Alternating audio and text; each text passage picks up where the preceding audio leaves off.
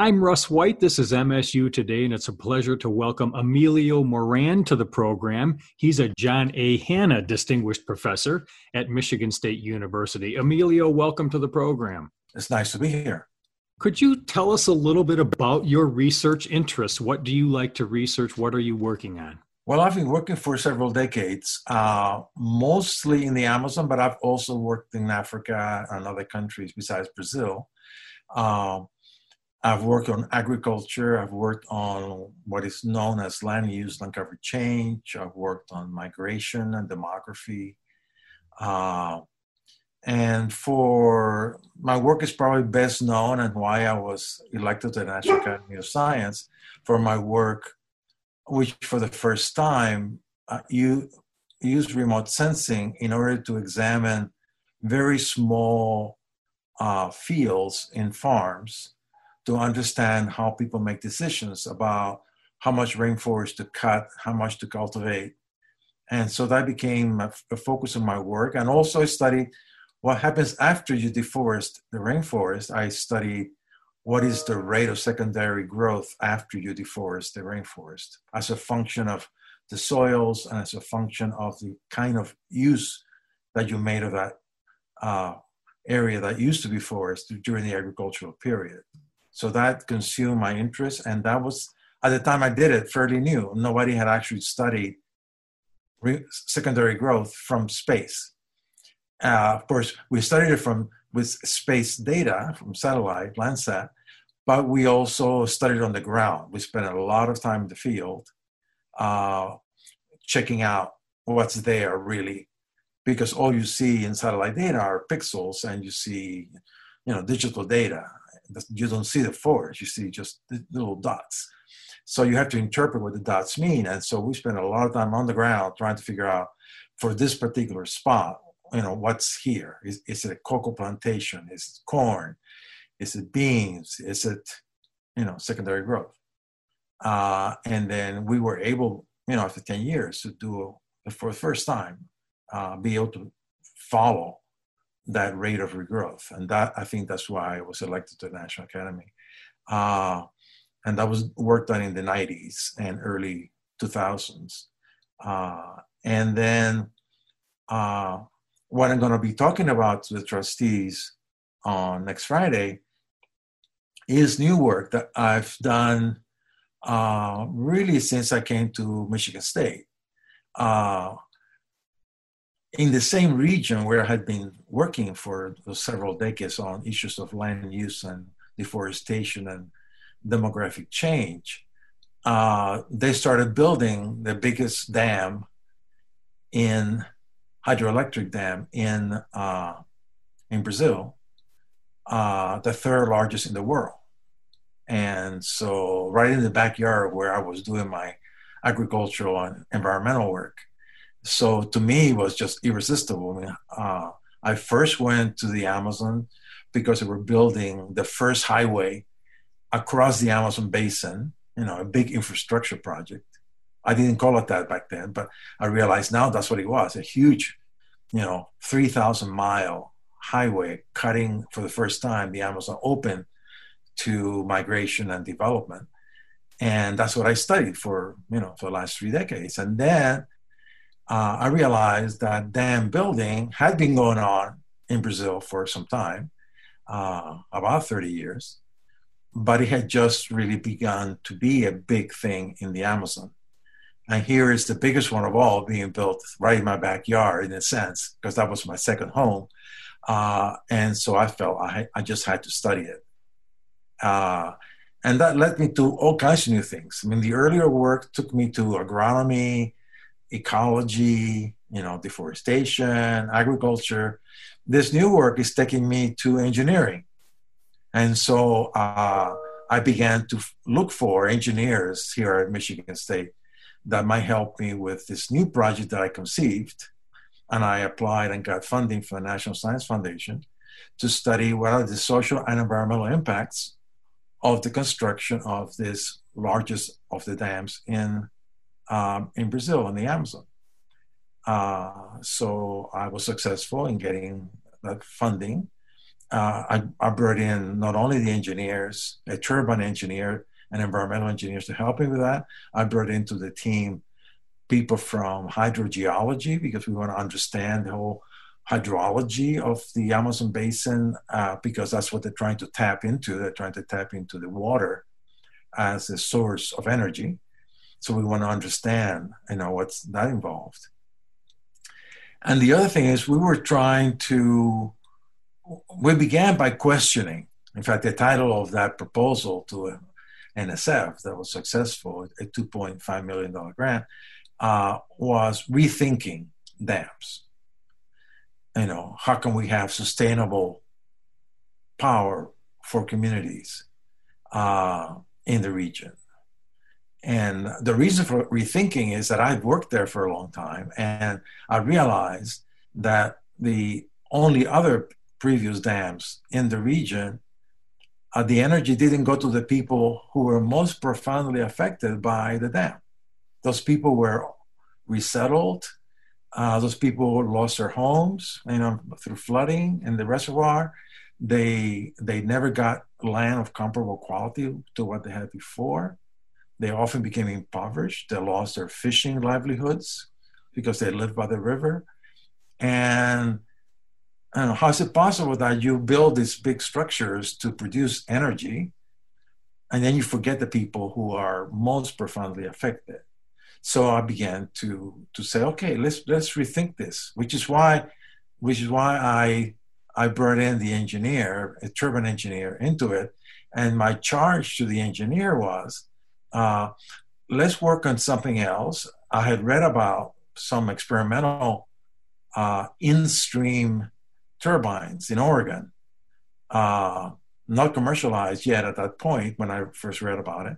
And I said, well, why can't we do something like that for the Amazon, where we can, you know, develop some kind of generator that goes in the water, doesn't require damming up the river, that will produce energy for the nearby community, not for the national grid, just for the local people who don't have the energy. Uh, that will be a revolutionary. And then, and then, can we do it without killing the fish? I, every time we met every month during our project, we at my first, I, I would turn to the engineers and say, "Remember, we don't want to make sushi," uh, and uh, that's that's what made it exciting. It's a new kind of what I call reverse engineering.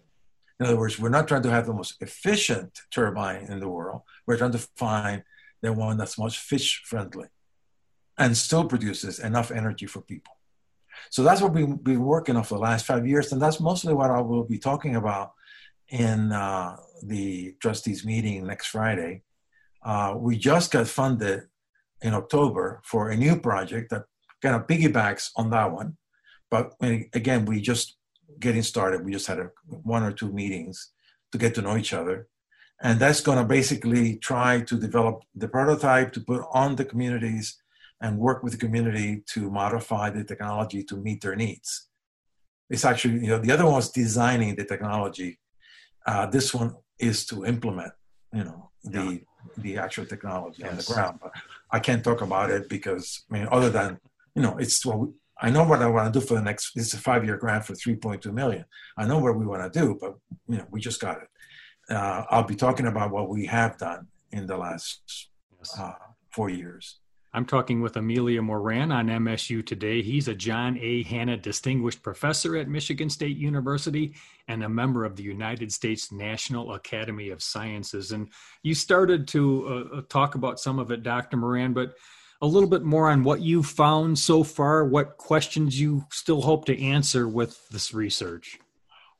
Well, uh, we found, but there are many dimensions to this work. I mean, the, the turbine is the you know the thing we want to deliver at the end, uh, something very practical, usable, that people can can be given energy for. You know, how can we serve off-grid communities anywhere in the world?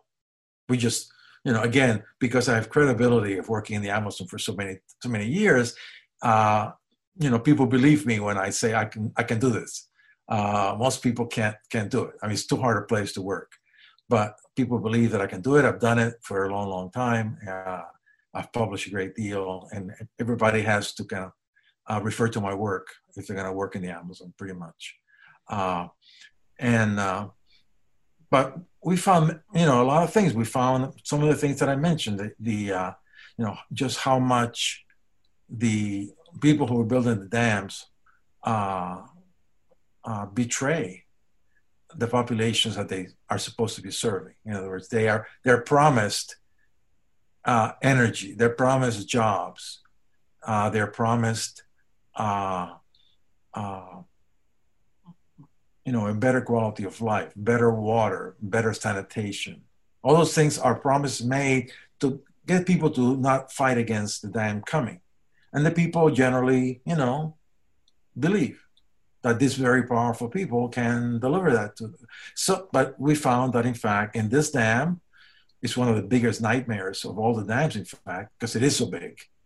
Uh, you know, there were 22,000 people that had to be resettled. They were resettled, you know, far away from the river. So all those people who are living off the river through fishing and other activities suddenly get put in a community that's built for them. And nice, nice houses, sure but too far away from where they can make a living. At the beginning, for the first two years, they didn't even have bus service to the community. So they have to pay taxis if they want to get out to, to the bank or to, to a grocery store. Uh, they, they didn't have a school in the community. And it's a big community.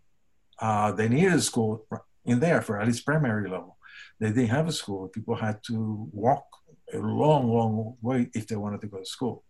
Um, they had a you know underserved politi- uh, medical uh, post where they can go and get looked at if they had a problem. Uh, there was no retraining of people for a new job uh, that they could have. So the, the, social part of the project got into all the social impacts, and then we got into the environmental impacts. We look at the fisheries. We hired a postdoc who's a fishery ecologist, and then we found again how the decline you know, radical decline, not only in fish amounts, but in fish diversity. Because some of the, the, the first fish who disappear when you build a dam are the big ones. This, you know, the big catfish. I'm talking about, you know, six feet long catfishes. And that was the lifeblood of, of the fishermen because they're easy to catch, they're big, and they bring a lot of money to the fishermen. Suddenly, those, but those are all migrating species. You put a dam and they can't migrate anymore, and you break their spawning behavior, like you do with salmon. You know, this has happened in a lot of rivers in North America with salmon. You block their migration, suddenly your salmon population collapses. Well, here you have, you know, hundreds of species. You know, you, here you know we cry about salmon, but you know they got hundreds of species in the Amazon that suddenly are start disappearing. I mean, there's one river that we have been studying in this project that before the dam was built, they documented 1,047 species of fish. It's the most biodiverse river in the world by far, twice as much as even the Mekong, for example, or the Congo in Africa. And they put up two dams in it. Well, now you no longer have any of the catfish. Uh, you don't have that famous pirarucu fish, which is two and a half meters long. And, uh, you know, you, you can go and look at it at the Washington Zoo, uh, but it's disappearing. And if you find any, they're tiny uh, and only in some small affluent where it has survived. But the big ones, which take advantage of the big river and all the big sediment and rich uh, nutrients on the big channel of the river, disappear. Uh, so I mean, there are all these dimensions. You know, fissures, collapses, that people's lives are made worse. They promise them clean water and sanitation. Well, I had a student doing her, her doctorate on water and sanitation, and she shows how the, the building company violated the law. Uh, for they're supposed to improve the water and sanitation whenever they build a, a big infrastructure. Well, they, they didn't. Uh, they kept trying not to fulfill the promise made on something that basic for the community. Uh, And so um, there are these other social environmental impacts that we were studying as well. And, uh, and of course, we made recommendations about what could be done better. I mean, they need to prepare communities for a dam like that. I mean, they, they, you know, you need to give them two years to have the governments of state, local, state, federal get ready to provide all that is needed to soften the shock of such a big infrastructure project coming to your community. You can't just arrive and do it afterwards. It's too late. Well, Dr. Moran, let me ask you as, as the projects move forward in your research, what are sort of some challenges and some opportunities maybe on the horizon? Well, the opportunity is that we have in this project that uh, we're in the final year of, we, the, the engineers have done some very good estimation of this technology's potential. Uh, we found that just putting solar panels uh, floating on the reservoirs that already exist on existing dams in the Amazon, uh, just 10% of the, of the reservoir covering panels could generate 30 gigawatts of power, which is more than twice the amount of power that is planned to be produced with dams in the next 10 years. So there is a solution that doesn't require dams. That, that's really what we're, what we're trying to get to in our project. Here's a solution: floating panels. You know, we didn't not invent that idea. I mean, there are uh, there are Japanese floating panels now for several years. There are some in the UK. Uh, there are some in Brazil, uh, in small areas as exper- experimental floating panels. It does work. Uh, people are just not thinking big enough that this could actually replace dams without any of those dam damaging things that are associated with dams. I mean, just float them on already existing dams. You don't have to build anything new in order to get that 30 gigawatts of energy, which is a lot. Uh, another solution is if we only think of the in-stream turbines that we have developed, uh, that we can generate 63% of the total energy that's planned to be generated by conventional hydropower uh, in the next 10, 15 years using in-stream turbines.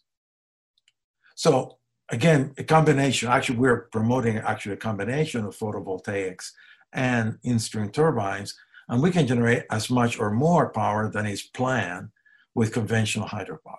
So these are ways that we can prevent any future damages to the Amazon rivers and biodiversity. And we can still meet the needs of Brazil to have energy for its economic development. And even better, some of these energy can be given to local people, which currently they are overlooked by the conventional hydropower.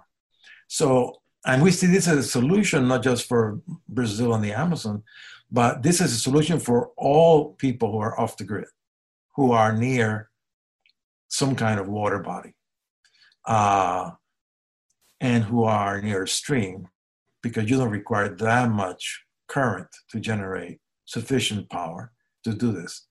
And so I think we can uh, address the needs of 650 million people across the world that are currently off the grid, who are currently not served uh, except by some very expensive energy sources like diesel generators, which is, if they have power, that's what they tend to have, which is dirty. Uh, it's, it's, a, it's a very dirty fossil fuel, and it's very expensive usually. Uh, people only get power for three to four hours a day uh, from those sources because it's so expensive. We could generate 24 hour a day power with these uh, solutions that we're proposing. So we're excited about the potential. Now, the challenge ahead is how can we convince uh, Brazil and the energy sector in Brazil that this is doable, that they should be moving in this direction. And they should because Brazil is the most dependent country on hydropower. I mean, they, on, a few years ago, they were 80% dependent on hydropower for all their electrical consumption.